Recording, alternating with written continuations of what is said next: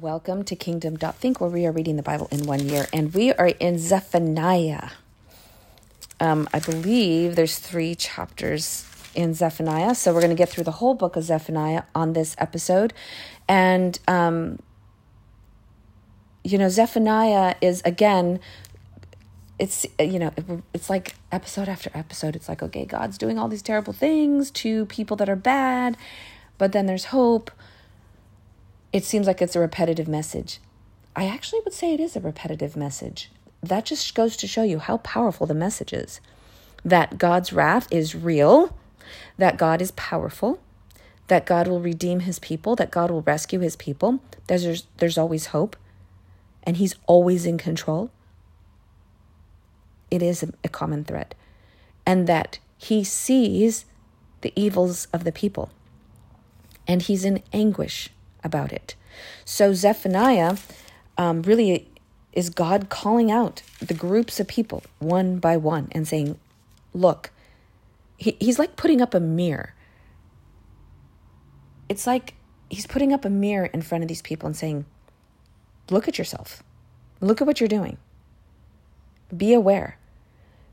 Don't just be like, "Oh, why is all these bad things all these bad things happening to me?" No, no, no. Stop and look at yourself in the mirror. What do you see? Let me show you what you see. Recognize who you are, acknowledge who you are. Um, okay, so let's just jump into it. Yeah, yeah, yeah, yeah. Especially, you know what else you're going to see? Have you ever been or heard people having church hurt, being hurt by religious leaders, by people they looked up to as more religious or corruption in religious groups, oftentimes people are so discouraged by that that they throw out the religion altogether or they stop following God because they were hurt in the church or they were hurt by a religious leader. Well, God doesn't like it either. That's what upsets him the most. And God doesn't change. That's why we read these these books of these prophets because God doesn't change. He's the same. People, humans, um, they have an evil bend. They don't have repentance on their heart. And sometimes they're in control. They're in control of um, a position or a group of people. So, chapter 1 let's see, verse 2 I will sweep away everything from the face of the earth, declares the Lord. I will sweep away both man and beast. I will sweep away the birds in the sky and the fish in the sea and the idols that cause the wicked to stumble. When I destroy all mankind on the earth, on the face of the earth, declares the Lord. Lord, I will stretch out my hand against Judah and against all who live in Jerusalem. I will destroy every remnant of Baal worship in this place. Not just the statue or whatever Baal was, not just that, but like Baal is a representation of idolatry. Whatever your idol is, whatever you're worshiping, God doesn't like it. Those who bow down on the oh, okay, so now he's going to call out religious leaders. Those who bow down on the roofs to worship the starry hosts, those who bow down and swear by the Lord, and who also swear by Moloch. So those who act like they're Christianese. Of course, I understand Christians weren't in the, at the time, so I'm kind of speaking now. Those who act Christiany but are really plotting evil or leading people astray um, or have idolatry, God doesn't like that. Those who turn back from following the Lord and neither seek the Lord nor inquire of him. Be silent before the sovereign Lord, for the day of the Lord is near. The Lord is preparing prepared a sacrifice. He has consecrated those who he has invited. On the day of the Lord's sacrifice, I will punish the officials and the king's sons. Woo, woo. Okay. It's real. It's true. At that time, I will search Jerusalem. We're in verse 12. I will search Jerusalem with lamps and punish those who are complacent, who are like wine left on its dregs, who think the Lord will do nothing, Oh, this is what they're thinking. Quote, the Lord will do nothing, either good or bad. You see? And that's people that's what people think today. They think that God's not really in control and he's not powerful. And that one influencer I was telling you about, that's his problem with Christianity. He's like, "You guys, you keep God in this pretty little box. You don't you don't give him power. You're not afraid. You don't have fear and awe, reverence. You don't really know who God is. You Christianese, nicety, nice people. Um, yeah, and that's why he actually left Christianity and went to Hindu, Muslim, something like that. Not a smart move because God is not the religious people.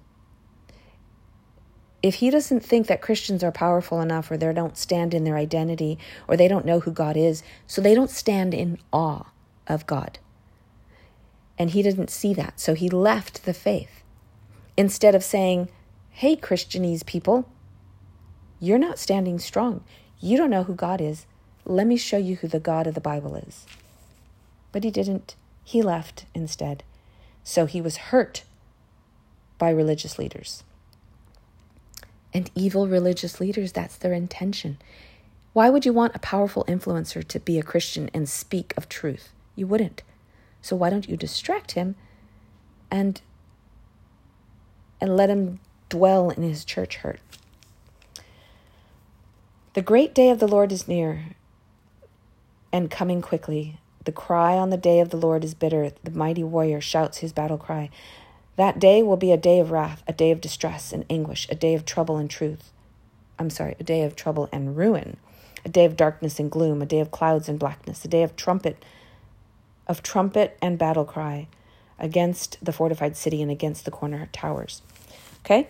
I read that as much as I can because you really do need to understand the Lord's wrath.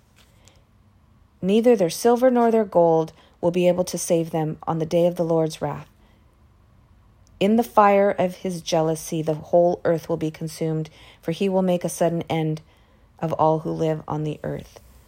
Pretty dramatic, pretty drastic, and pretty powerful.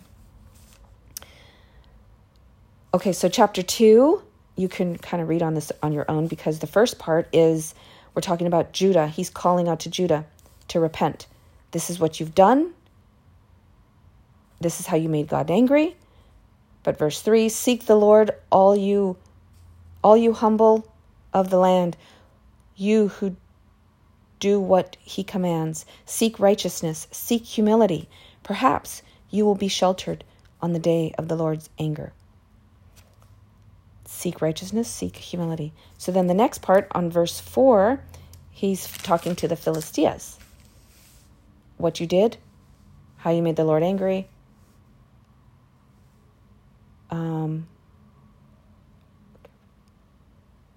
in the evening, they will lie down in the houses of Ashkelon. The Lord their God will care for them. He will restore their fortunes. So, what they did, what will happen to them, how the Lord is angry, and how there's hope. The Moabs and the Ammons, what they did, how they made the Lord angry, what will happen to them. And then Cush, Cush only has one verse, verse 12. The Cushites too will be slain by my sword. And then, ooh, verse 13. It's about Assyria he will stretch out his hand against the north and destroy Assyria, leaving Nineveh utterly desolate and dry as the desert. Whew. You have to read this. You really do, because you really need to put your perspective of God in its proper position.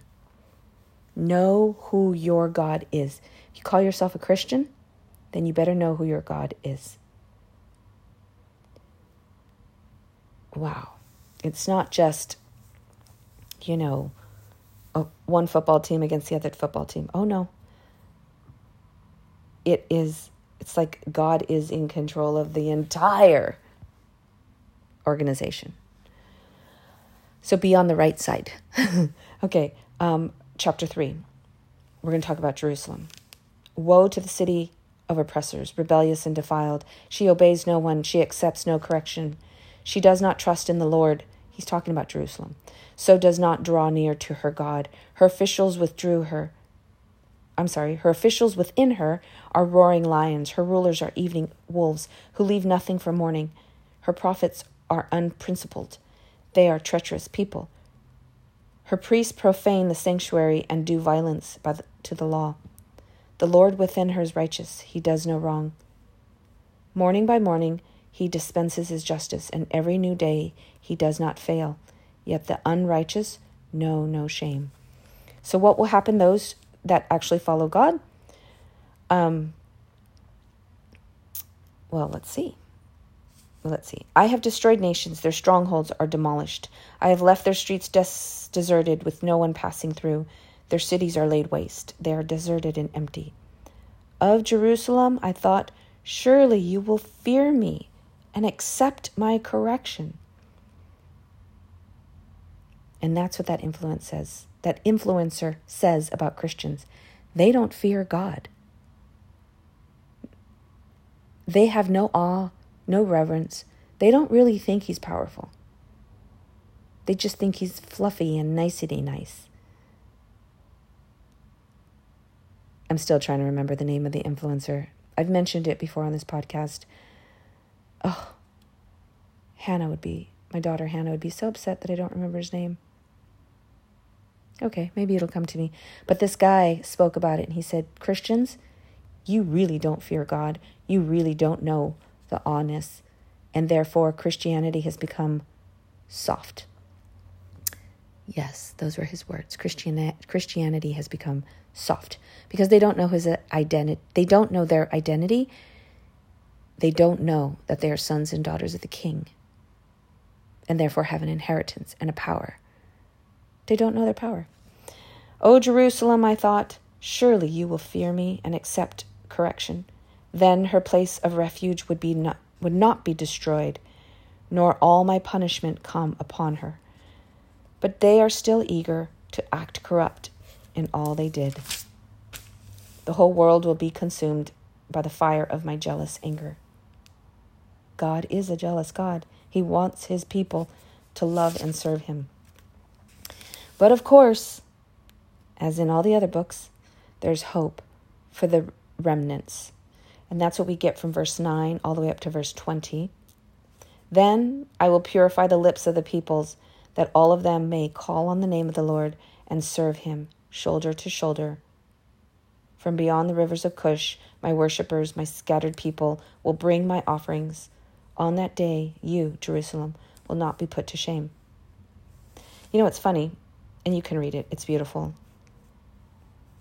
I love, let's see, verse 20 At that time I will gather you, at that time I will bring you home. I will give, your, give you honor and praise among all the peoples of the earth when I restore your fortunes before your very eyes, says the Lord. Pretty amazing, right? Remember, the word of the Lord is timeless. So, what you're reading is timeless. Is it possible that we are remnants? Is it possible that the United States, this is just a new thought. I've never heard it. Maybe it is, maybe it isn't. Let's just let me ponder for a second. If the Bible is timeless, is it possible we are remnants? And that's why there's so much evil and corruption going on. Because God is going to take out that evil. But He's looking for the remnants that are still serving Him, honoring Him, worshiping Him. That's why you can't lose hope. That's why you can't throw in the towel and say, oh, forget it. There's just too much evil in the world. The United States is just, we're falling apart. We're just going to let the world happen what it's going to happen. Of course, you know, yes, try to stand up for your world, whether it be your home, your city, your town, your state, or even your country. If you're going to participate in defending your your world, do it. Do it because many of the prophets did, many of the people did. At the same time, are we the remnants that God is looking for? I would say so.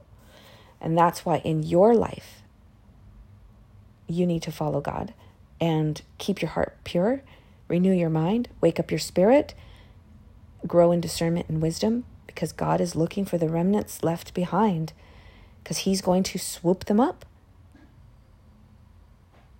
And I encourage you to read verse 9 through 20 so you can see what that can look like.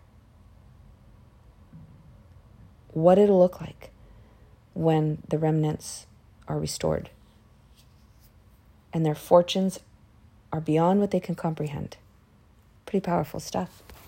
All right, my friends, that was Zephaniah chapters 1, 2, and 3. That was the entire book of Zephaniah. We did it. All right, have a great day, and I shall see you soon.